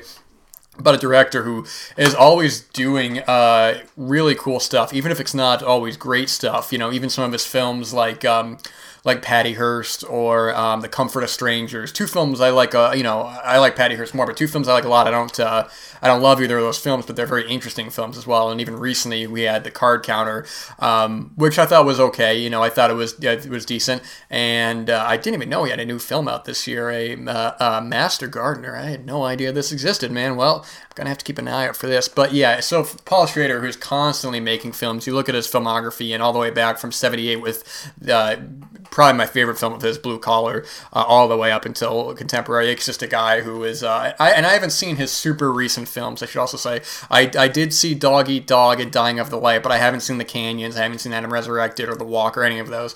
Um, so I, I, I'm talking more so about a guy who's been around for a while and is, and is uh, always doing just cool stuff and this is, I mean, uh, uh, like I was saying with Lars von Trier and and uh, Gus Van Sant, this is this was this is one of the best films of his career. Um, it's a very smart film. It's a very quiet film uh, with that's led by a bunch of great performances. I mean, Ethan Hawke is an actor I already like a lot, but the way that he plays it is very quiet, very contemplative. Um, I remember when this film came out, man. Um, it was around the same time as You Were Never Really Here, uh, which is a film I like. I mean, which is a film I actually love, but that's a 2019 film, so that's why it hasn't come up. Uh, but um, when people were talking about that, you know, I mean, there was that blurb that was like this generation's taxi driver, this and that. And that doesn't really apply to that film. That's that's a pretty uh, poor uh, quote to choose on that film because if anything, this film feels more like it about this character, like Travis Bickle in Taxi Driver, who is keeping a journal, and we are seeing his is uh, this taxi driver more of his more of his uh, uh, psychological uh, and mental breakdown, his downfall. Whereas Ethan Hawke has that in him, but it's a different kind of uh, performance in him, um, where we have his relationship with uh, this character Mary, played by Amanda Seyfried, um, who comes to him because her um, boyfriend or I'm sorry, her husband is having these really uh, awful thoughts and, and is is is uh, is dep- very depressed about the uh, about the world and about the climate and how the world is dying. So. Um, this kind of uh, this situation, I should also say Ethan Hawke is a, a, a Ernest, uh, or is it Ernst? Yeah, Ernest, whatever. Um, Toller and uh, we learn more about his backstory the people around him in his life and um, really what has led him to uh, have a question of faith in a way that uh, the Schrader script and directing is so smart because it's uh, it's it, it, when it comes to topics of religion or anything of that such, where it's very easy for a poor screenwriter to make the very obvious message or make very obvious messages, I should say, where they're saying some sort of um, some uh, denouncement against religion. It's a very uh, easy way uh, for for a message like that where somebody has this sort of uh, vendetta against a, topic like that. It's very easy for them to make a very sloppy and obvious script to appeal to the general masses. But what this film does is that it's not exactly a denouncement. It's more so about this character who, um, when we learn more about where he's coming from, which isn't even very late in the film, it's actually very early on, we get an idea where he's coming from and why he joined the priesthood, um, and sort of his. Uh, conflicts in and of himself more so than anything else and that question of faith of uh, letting the planet kind of turn into this uh, uh, thing. And the way the film runs as a whole is something that uh, should be pointed out. It's, it's got a very specific feeling to it, the way that uh, Paul Schrader uh, writes and directs it. And edits, ed- edits it as well. Actually, I'm not sure who the editor was on this film. I'll take a look at that. But uh, the majority of the film, man, it's, it's almost every shot in the film is a tripod. And I should also say that the editor on this film was just right here. This is this is not my time. Uh, quite a few editors in this film. Okay, never mind then. Anyway, so um, essentially, okay, but the, the main first assistant editor we have Max Berger, Avalon Hall, Gina Kalim. There's a lot of names here. Am I gonna run all through these? Nah, you got what I'm talking about. Anyways, my point is is that it's the the way that it it's got a certain feeling to the to the to the way it's all done where a lot of the dialogue is very matter of fact um, a lot of the shots are on a tripod. Um, there, there's not a whole lot of uh, music in the film as well. I don't know if there's I, actually, but besides one sequence that does um, break these rules, or not even rules per se, but there's one sequence that uh, I don't think I'm still uh, uh, entirely on visually, but it's a, it's a good breakout from the rest of the film, as well as just having some uh, beautiful looking shots in the film, whether it be the bleakness inside a diner or um, uh, one of the great shots at the towards the end of the film. You have the purple sky with the uh, camera kind of uh, uh, panning forward uh, towards Ethan Hawke. It's all beautiful looking, and the film takes its time as well to really allow yourself to get involved with Ethan Hawke's character in the film. Even a sequence early on, which would be a throwaway and many other films that wouldn't make it to the final cut, but I think adds to the overall kind of feeling uh, of what of where Ethan Hawke is kind of almost trapped in this church in a way. As you have like just a scene where he's giving a tour and he's just talking about mundane things like uh, one of the shirts being out of stock or the price of a hat. Um, uh, somebody tells a joke and he doesn't really react to it. You know, it kind of feels like I mean Paul Schrader is I mean is is really great at these kind of lonely. Uh, uh really kind of working class sort of people, whether it be in Taxi Driver being the big one, or um, like you know he wrote Raging Bull as well, uh, or even something uh, like The Last Temptation of Christ, where you have um, you know Jesus in the film who feels very isolated and feels very contemplative. Um, as well, I also want to mention that Amanda Seyfried I think is really stand out in the film. Who, she has a very quiet, very somber performance, and she's an actor who I've seen in quite a few films and has never really um, never really been uh, something that I took away from. Uh, not as a negative. She's just never been an actor who I've uh, particularly. She's not a draw for me. But here, the way uh, that she plays it is very subdued and very melancholic, but in a very honest way. As well as Cedric the Entertainer, who has a very small part as well. But when he shows up in the film, he he feels very honest. He feels like a real person. Um, I also got to mention as well, who is, uh, is uh, an equal whenever she's on screen is Victoria Hill playing Esther, who has a uh, background with Ethan Hawke's character. really great in the film as well. She only has a handful of scenes, but but she again feels very real. Everybody in the film feels very real, and um, I mean there is the the uh, the, the, comparison to in, uh, Ingmar Bergman's uh, Winter Light, which the film is a partial remake of, partial remake only exactly in the. Uh, well, I don't want to say anything in case you've seen that film and haven't seen First Reformed, but essentially it's it's not exactly a remake. It, it more or less remakes certain moments and ideas in that film. Uh, but Winter Light as well is also a terrific film that should be seen. But um, one of Paul Schrader's best films, uh, and where it goes to in the third act is very interesting, and the the ending as well is something that I, have always thought a lot about. I, I, initially didn't know exactly how to interpret uh, where the film goes to, but after this last viewing, I think I have a, a good idea idea of not exactly interpretation in, in, terms of ambiguity, but more so about certain choices along the way, uh, without getting into too many, too many details. But this is just a really, this is a brilliant, quiet film, and one of Schrader's best, uh, one of Ethan Hawke's best.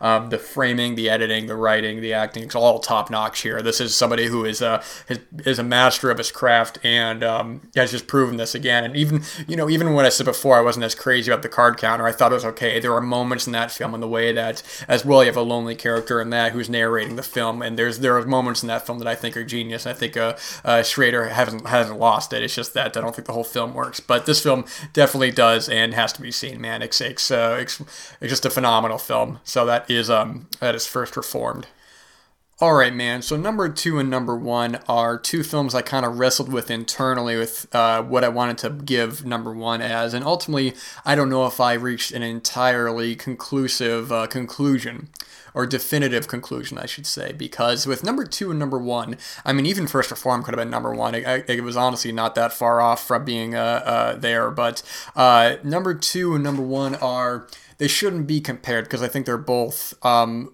they're both genius in their in their own way. Um, they're both different kinds of films, and ultimately, I don't know if I like one more than the other. Kind of the same way I was with um, the 1998 episode. Although, I, in in retrospect, I do still feel confident in my number one choice for that. So here, it could go back and forth. Um, these were both re-watches and elicited um, just just really powerful reactions um, from, in my opinion, one of the most interesting and uh, best science fiction horror filmmakers working right now, Alex Garland. At number two is Annihilation. We have to go back. We have to go back now. She's right. I, I really don't know how much more right she has to be. Okay, and I agree with you. We should go back. Good. Okay, great. There we go. Okay, so the three of us can just Hold pack on a up minute. Our... Hold on. We should go back, yes, but it took us, what, six days to get here? And the coast is two days away. You're saying that we get out by going deeper in? Yeah, if you like, yeah. Like? No, I don't like. This isn't some tactic to get us to the lighthouse, is it? I believe that the coast is the best route out. Okay?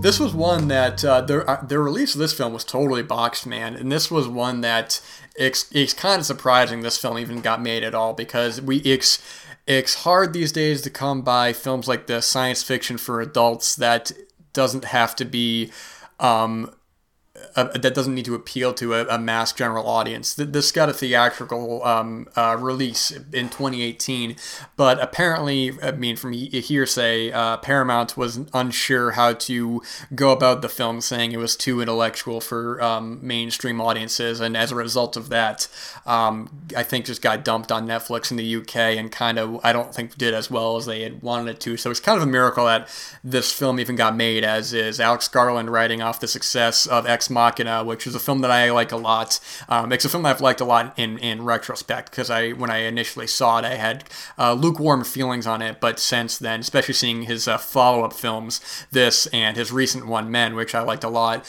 um, it made me appreciate that one even more. And apparently, he said he only has one more film in him, which is a shame. But I mean, I, quality over quantity, man. Because this film, I think, is just one of the the strongest and smartest science fiction films of the 21st century. This is this is definitely up there. Um, speaking of when I was talking about with uh, First Reformed Paul Schrader and, and Oscar Isaac in the card counter, we have Oscar Isaac here as well, uh, who um, this is also a at times a non-linear film. We have Natalie Portman who plays Lena who uh, or Lena, I apologize, and it's been I think about a year or so since her husband uh, went off. Uh, he was in the military and, and never came back, and there was uh, they, there was no spe- there was a speculation of, of what happened to him, but there was never a real conclusion. And eventually, he just comes home one day, but right off the bat, he feels very cold, very distant, and robotic. And um, from there, we start to learn a bit more of what is what was going on with the situation, as well as uh, Natalie Portman and a group of scientists who are going into um, this this this uh, kind of bubble in a way called the Shimmer, uh, where you know time is is totally out the window. You can be in there what feels like for days, but you're actually in there for weeks. Um, the atoms are being split. You have animals that have different features to them. It's science run amok, and they have to get to this one point where a lighthouse is to kind of be able to stop it. And uh, man, this film, this this seeing it theatrically was amazing, no doubt about that. But this last viewing uh, was it was a viewing that could not be replicated again, man. I just found myself um, my eyes were glued to the screen, man. I didn't even want to get up to go to the bathroom, and I knew the thing is, I knew what was going to happen. You know, you know how it plays out, but I think I had forgotten about certain um, emotions and certain sequences in the film, um, and how just how brilliant they are, not just visually, but uh, the audio as well, um, which I'll talk about in a little bit. All of the players here, uh, they do a very good job. And Natalie Portman, I admittedly am not too big of a fan of, in terms of an actor, I just uh, haven't really seen her in a whole lot. That's kind of blown me away. And and here, you know, she, it's not an amazing performance, but she does fit the role very well as a confused outsider, like the audience is um, going into this this place. And and I I, I do agree a bit with the um, a, a, negative that I have heard about the film is that um, the film does start out with the after where where Natalie Portman is, is is talking to these other characters about her getting inside, so you know right off the bat that she gets out. Um, I do think that is a bit of a detriment to the film, and apparently that was Alex Garland's choosing, which feels like a studio no. Um, but that's a very minor point. I don't think it. I don't think it takes away from a lot of the tension in the film because the film ultimately, uh, you know, when you say it's a film that of everything, uh, you know, you watch so many films, you watch so many horror films or science fiction films. There's not a lot that really gets under your skin, and, and I can confidently say this film gets under my skin. I think this is one of the creepiest films of recent memory. Uh, not just with the big moments in the film, which I'll talk about, but even early on, the way the film is directed. When Oscar Isaac first comes back into the picture, he um, you just see him walking up the stairs, and, and Natalie Portman asks him where he came from, and he he I forgot what he says, but he, was, he says he was right outside the door, and it's just just the way he plays that, it's so cold and creepy, and, and it's just like oh man, it, it's truly unnerving, man. And then when you get into the Shimmer, it feels truly otherworldly, man. It doesn't feel like these characters are just or these actors are just on a set in the woods. It when you get to these um these big visuals of these animals with different cells in them, and um and certain and what what how they relate to certain characters in the film because as well there's um, certain metaphors going on for um, each of the character has each of the characters has had a loss in some sort of way. And the first time I saw this film I think I was able to make the general surface level kind of observations from a lot of the visuals uh, the more um, uh, the more over the top um, big spectacle kind of visuals. But on the second viewing here being able to get more out of it with certain relationships with characters when characters enter, when characters leave the film, and how that environment kind of uh, mirrors it in a way including one moment in the film that I just thought. I mean, I, well, I'll talk about a, a, big moment in the film, but there's one moment where um, it's one of the characters uh, is uh, they go to walk away from something and the way the camera follows them and i don't want to i don't want to tell the whole scene but it's, it's so creepy man but it's like beautiful in the same way.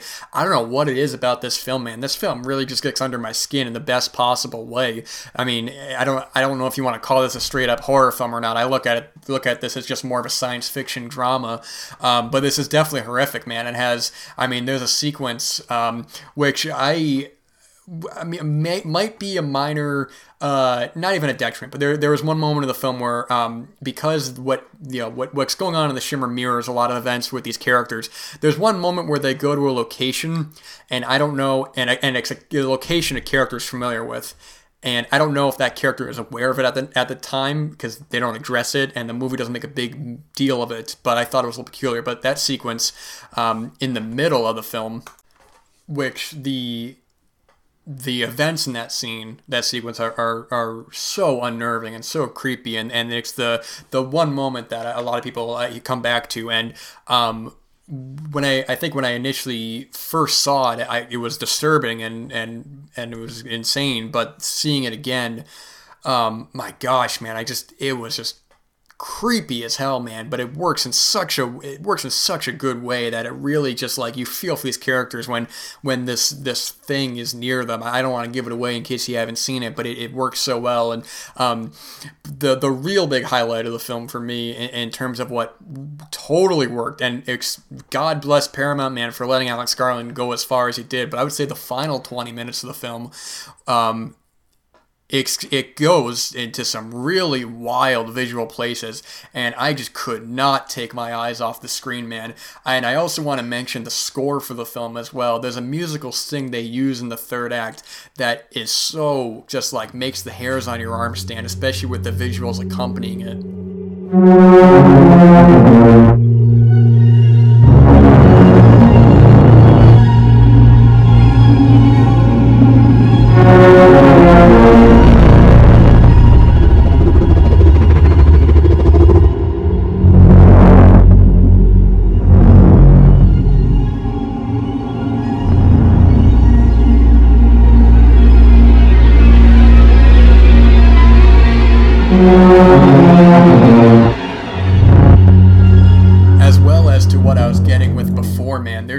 there's just some stuff in that third act, man, um, where a character discovers something and watches something and man i can't put it i can't tell you enough. It just got under my skin man.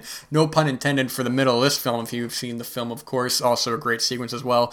Just i mean the movie could easily have just ridden on its visuals which would have been fine as is of just going into this otherworldly kind of place. We have these weird um, these these people who are dying and the plants are coming out of them or these weird creatures that are are uh, are scientifically impossible. But the film has so much more going on with the uh, characters and with the uh, events inside mirroring their lives. And man it, this is just like when you, uh, the way i watch this film i'm like well i'm watching an artist at work man. I'm watching a true genius make something that i can't say that i've really seen a whole lot of before at least done this well and done to this scale. And i just think that you know um, i know that uh, you know he, uh, his his follow up men, uh, and I think kind of had some mixed reactions on. But I think, and I, even though I, I, think that's a really great film as well, um, that's a film that I think the the visuals are a little more surface level in that of what it's trying to do. And while the third act of that film does go off the rails and is is definitely visually unique, I, do think that this is a bit more interesting. But the fact of the matter is, I, I think that's a great film as well. Um, that Alex Garland is, is using these sci-fi ideas, uh, these otherworldly kind of visuals, and and is able to um, complement them well with a really good script with it. And if he makes one more film like he says, man, then I'll be there opening night, man, because I think that he's truly one of the most interesting directors and writers working. And and this film is just, I think, is is uh, uh, give me a couple more years, man. I might even go as far as to call it a masterpiece, man, because this film has just stuck with me like few other uh, films of recent memory have. It's just a truly masterful masterful film, and one that we really don't get often. And the the fact that it exists at all is kind of a miracle. So at number two, nearly at number one. I mean, it could be number one. It's, it's all subjective and it's all, um, you know, just numerical. So it doesn't really hold any real value above it. But this is uh, a true masterclass in filmmaking and, and just one of the best films of not only 2018, but of uh, recent memory. This is a total uh, phenomenal film. All right, man. So at number one, a film that I was worried that I, I, did, I didn't know if it was going to hold up or not because when I initially saw this film theatrically, I had such a strong reaction to it. And um, it, can be difficult to revisit certain films you have such a unique experience with in terms of not just the setting of the film, which wasn't anything um, to, to write home about, as they say, but more so the kind of emotions that evoke from your viewing, especially if you know the outcome of certain events in the film. But I can happily say this film has definitely held up and um, it, it could be I mean like Annihilation it both of them it's, it's, it's really hard to kind of pick one over the other. So this is entirely uh, uh, entirely just one number over another, but I can't stress enough this film and Annihilation being just two uh, masterful films from one of my favorite filmmakers working as well. It seems to be a real theme, as, as seems to be a real theme here for this episode. But uh, either way, from the great, great Chloe Zhao at number one, uh, this is The Rider. I'd sell Gus, Brady. You can't sell Gus. It's not like you can ride anymore. Ride through the pain. Ain't that right, Brady? You ain't gonna be turning out horses left and right just because your head hurts a little bit now, are ya? You seen Lane? Remember when he went three for three in Cool Junction and won it? That was a good night for Lane. Sometimes dreams aren't meant to be. It's too bad your mom ain't here. You and her could be stubborn together. Any animal around here got hurt like I did, they'd have to be put down. So yeah, man, this is uh, this is as well like First Reformed is a very quiet film. Uh, unlike First Reformed, this is uh, almost primarily handheld. Man, I don't think there's really any uh, tripod shots to it. We have a we have um, uh, first time actor uh, Brady Jan, Jandreau is that how you say his name? Who plays the character Brady as well. This film, I believe, is semi autobiographical. The, the, the, majority of this film is all first time actors, man. Um, but the basically we, we follow him and he is someone who's living in i forgot where exactly he lives at it's uh, somewhere in the south but um, he was somebody who is in the small town and uh, horse riding and bull riding is is is a religion down there where it's sort of like you know you fall and you, you get back up. What's that song? I fall back i don't know how that song goes. Anyway but he uh, we see the aftermath of a horrible head injury he has and he's at a point in his life where this is all he knows, man. This is his dream. This is what he is meant to do. And when that is taken away from you, when you have a possibility, a strong possibility that this will not ever be able to happen again. It's like a it's like a reader who becomes blind or a musician who becomes deaf, you know. You guys see Sound of Metal from a couple years ago? That was a great film too. But this as this film is very quiet and very contemplative as well, like I was talking about First Reformed, of this character, Brady, who has to go about in his life where he has his father who uh, doesn't have a whole lot of money, but is going out to the bar and is gambling and drinking. He has his uh, mentally deficient sister who he has to take care of, and, and he has his friends, but then he also is see, he sees this guy, Lane, who had this horrible accident and, and, uh, and has this just, I mean, he's paralyzed, man. He's just got permanent brain damage. Um, as well as still trying to find some way to keep this lifestyle going. He's he's in denial. He wants to keep go he wants to go back and and ride the horses, man, and ride the bulls, but he has that slow realization. There are many great sequences in the film where he has these he has to kind of uh, give these things up. He there's a great sequence where he goes to a pawn shop and he has his saddle. He has all these things that mean that mean to him, not just on a superficial physical. This is a this is an item that means a lot to me, but more so in what they represent. Of giving up this saddle is giving up this part of him, man, and his in his not wanting to accept the reality of it. But at the same time, Chloe Zhao is such a great filmmaker that she didn't she never rides in cliche, man. The the, the lot of the film, it's got an interesting combination combination because when I talk about first time actors, man, the act you could criticize the acting in this film. Some actors are better than others, but I think they all fit with the same with a certain tone of the film. I think Brady is actually a very good actor, um, and, and even some of his uh, counterparts who aren't as strong, they fit the overall feeling. Um, so you have those scripted moments that feel scripted, not in a negative way, but more so in an acting way where they it does stand out. But then you have a lot of moments where it feels like a fly on the wall. We see Brady in his day to day life uh, trying to overcome boredom. He's working a dull job, but he has these kind of aspirations, aspirations, I should say, and he wants to kind of feel like he belongs somewhere now that he can't. And people around him are saying, just get back up, you can do it. But realizing that I mean, you. I mean, he looks at Lane, man, and he sees that this could be him next, man. He he's got a. He looks at Lane as sort of just like uh, this, what he could easily turn into if he doesn't uh, kind of find a way to cope with this. And there's another storyline going on in the film about this horse that he is trying to uh, tame as well, which is another part of the film, but it just complements um, the first half. But I think uh, the films like this, these kind of character films where you have these people. Uh, I also love the setting as well. Again, I don't know exactly where it takes place, but I, I mean, I love these kind of films where it's just in the South, uh, in these kind of isolated areas, these small town kind of people. You guys see Montana Story, man? Uh, if you haven't seen that, man, I'll talk about that some other time at the end of the year. I've actually talked about that quite a few times on the show, but in case you're new to the uh, show, that's another film that I highly recommend. That gives me the same sort of reaction, and ironically, actually, it's probably my favorite film of the year so far this year but I just love the quieter moments with him and uh, him feeling kind of lost in a way where he's starting to um, not exactly know what to do with himself. He, he knows he's getting worse. He's getting these terrible seizures. He's getting this, the, these like the, the nerves in his arm tighten up, man. There's a, there's a really powerful moment where he can't get off a horse, but he doesn't want to admit it to himself. And it's just, you just feel for him and you feel the struggle that he's going through just this lifelong passion being taken away from him because he just went too far, man. Or, or just, it was, it was not even went too far. I apologize but it was just a bad accident, and it's such a it's just such a beautiful film, man. Because the the uh, the atmosphere as well, the exteriors, the open landscapes, the cars driving, it, it's just the supermarket. You have it's, it's all just so peaceful and quiet and, and tragic, and the open American landscape. This is truly a, uh, an American film, not just because of the whole cowboy aspect, but because of just the location as well. It feels so American and feels so you know you, you got to follow your dreams, but at what point do you say that you can't do it anymore. Um, and there's one shot in the film, man, where the first time I saw it, I I mean, it, it hit me like a ton of bricks, man. And it, and it's a shot that normally, you know, they don't even make a big thing of. It happens in the very end of this film where um, Brady looks over, and he looks over at two characters and their reactions, and then his reaction. The way the film is cut man, it was it, above all else, that was the moment that stuck with me in this film. Uh, Chloe Zhao has proven herself to be one of the most interesting filmmakers working. Um, I still haven't seen Songs My Brother Taught Me, which is one that I don't, that I keep neglecting to watch. But I mean, seeing Nomadland as well, I got a lot of the same reactions from that film, and I think that was a, a, a beautiful film as well, with a great lead performance by uh, Frances McDormand, as well as with the Rider feeling very fly in the wall, feeling very. Um, that one feels at, at times more unscripted because that, even though that film as well has a, has a lot of uh, first time actors and that.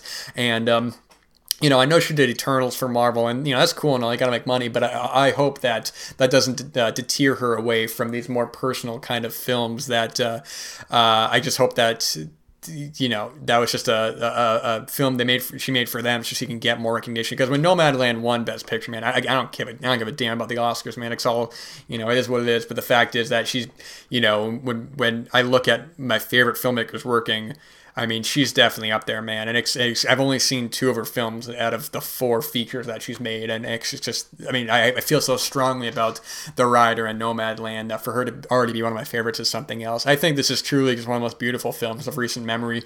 I mean, when I talk about Annihilation, of just having this powerful kind of feeling to it, I get, I get a similar kind of feeling here, not in the same reaction as Annihilation, but that sort of visual storytelling that that cinema does, man. It's this is a beautiful film and um, one that even on a rewatch, I just just never got out of my head, man. I, I love this film. I love Chloe Zhao. I love the cast. Everything. This is uh, my favorite film of of 2018. I mean, probably my favorite film. This or Annihilation. I don't really know. Either or. I'm not gonna pick one over the other.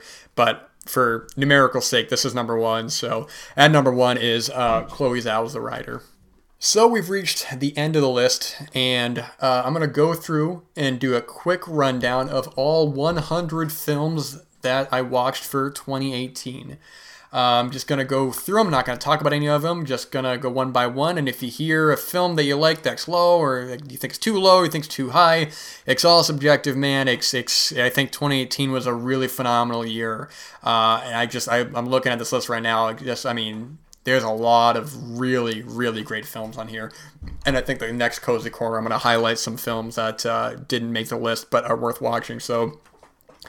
Let's run down it really quick. So at number 100, uh, my least favorite film that I watched was Madeline's Madeline. Uh, number 99 was Colette. 98 was Mrs. Hyde. 97 was Vox Lux. 96 was Hale County This Morning, This Evening. 95 was The, Heir- the Heiresses. 94 was If Beale Street Could Talk. At number 93 is Liz and the Bluebird. 92 is Kodachrome. Uh, 91 is Hereditary. 90 is 24 frames. At 89 is Wobble Palace. 88 is Mila. 87 is Paterno. 86 is Come Sunday. At 85, McQueen. At 84, Who We Are Now. At 83, Six Balloons. At 82, Disobedience. At 81, Five Fingers for Marcellus. Or Mar- how do you say that? Mar- yeah. Uh, number 80 is Love After Love. At number 79 is I Think We're Alone Now. At number 78 is Boy Erased. At number 77 is Hearts Beat Loud. At number 76 is Heavy Trip. At number 75 is Blind Spotting. At number 74 is Crazy Rich Asians. At number 73 is Blockers. At number 72 is Happy as Lazzaro. At number 71 is Never Look Away. At number 70 is Long Day's Journey into Night. At number 69 is Cold War. At number 68 is The Image Book, R.I.P. Godard. At number 67 is The Debt Collector. At number 66 is Ash is Purest White. At number 65 is Of Fathers and Sons. At number 64 is Dark River. At number 63 is Mary's, Mary Goes Round. At number 62 is Sweet Country. At number 61 is Paper Year. And at 60 is Capernaum. At 59 is Journey's End. At 58 is Amanda. At number 57 is Chappaquiddick. At number 56 is Black 47. At 55 is The Wolf House. At 54 is Shadow. At 53 is Destroyer. 52 is Widows. At 51 is Custody. And at 50 is Asako 1 and 2. At 49 is Golden Exits. At 48 is An Elephant stand- Sitting Still. At number 47 is Den of Thieves. At number 46 is The Land of Steady Habits. At 45 is Tumbbad. At number 44 is And Then I Go. At number 43 is Small Town Crime. At number 42 is Three Identical Strangers. And at 41 is Thoroughbreds. At 40, uh, The Kindergarten Teacher. 39, Border. 38, Roma. 37, John McEnroe, the uh, In the Realm of Perfection. At number 36 is Support the Girls. 35 is In the Aisles. 34 is The Old Man and the Gun. 33 is American Animals. 32 is Minding the Gap. And 31 is Private Life. At number 30 is Caliber. 29 is Free Solo. And number 28 is Burning. At number 27 is We the Animals. At number 26 is Mission Impossible Fallout. At number 25 is A Prayer Before Dawn. At number 24 is At Eternity's Gate. At number 23 is Stan and Ollie. At number 22 is Shoplifters. And at number 21 is Beautiful Boy. At number 20 is The Captain. At number 19 is The Favorite. At, at number 18 is Sorry to Bother You. At number 17 is On My Skin. At number 16 is Green Book. At number 15 is Overlord. At number 14 is Juliet Naked. At number 13 is The Night Comes for Us. At number 12 is They'll Love Me When I'm Dead. And at number 11 is Filmworker. And top 10 once more. At number 10 is They Shall Not Grow Old. At number 9 is Leave No Trace. At number 8 is The House That Jack Built. At number 7 is Mid 90s. At number 6 is Thunder Road. At number 5 is The Other Side of the Wind. At number 4 is Don't Worry, He Won't Get Far on Foot. At number 3 is First Reformed. At number 2 is Annihilation. And at number 1 is The Rider. All right, man, and here's the exciting part the randomized year from 1930 to 2021 of what will be the next top 10 video to come out in March 2023. And remember that 1956, 1958, 1998, and 2018 have been removed. So, can I get a drum roll, please? Thank you. So, the next top 10 list year will be 2021. Jeez Louise, man, I'm not gonna be doing a lot of rewatches. All right, man. Well, come back in uh, in uh, March. We're gonna do the top ten favorite films of 2021. All right, guys. Thanks you. Thank you so much for listening again. New cozy corner of cinema will be coming on Friday, like always, and that's all I got, man. So all the best. And cut. Perfect. Print it. Let's move on.